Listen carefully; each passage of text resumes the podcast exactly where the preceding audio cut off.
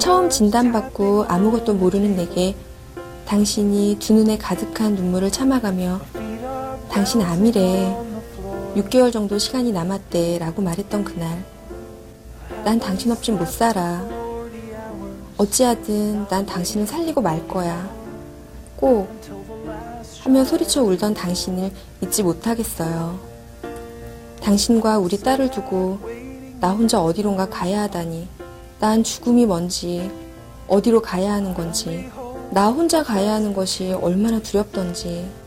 당신도 감당하기 어려웠을 텐데, 늘 웃으며 내 곁에서 행복과 힘을 주는 당신이 너무너무 고마워요. 꼭 이겨내서 우리가 잠시 잃었던 행복을 우리 딸과 함께 꼭 찾아요. 고맙고 애처롭고 아까운 내 사랑 당신. 착하고 착한 내 사랑 정말 정말 사랑해요.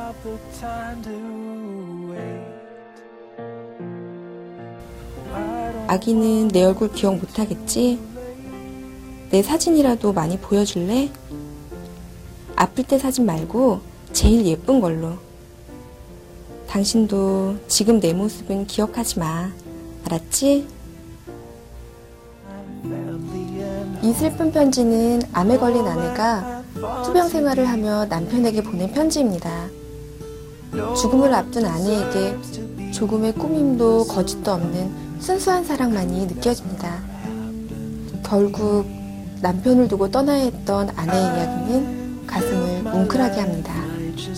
그냥 가족들이랑 같이 보내고 싶어요. 가족들과 함께 하고 싶어요.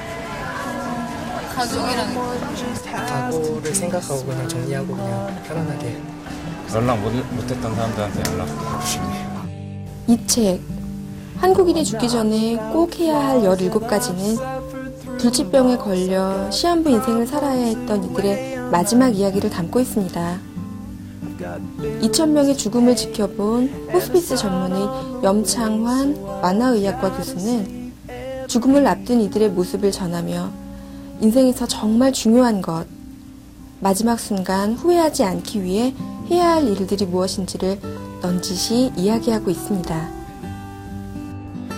지금 이 순간을 행복하게 만들어 나가는 일이 지난 날을 후회하고 불평하는 것보다 가치 있는 일이라고 강조하는 이 책은 풍족하고 여유로운 삶을 살지 못했다 해도 인생의 마지막 순간을 소중하고 가치 있게 보내는 방법을 전합니다. 지금까지 라이브 추천의 김정미였습니다. 사랑한다 그러겠죠. 그거를 기억해달라고. 그동안 너무 고마웠고 다음 생에 다시 만났으면 좋겠다.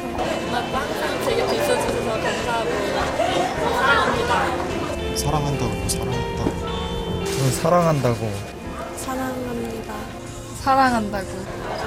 사랑해. 사랑은 오직 사랑을 선물할 뿐이다.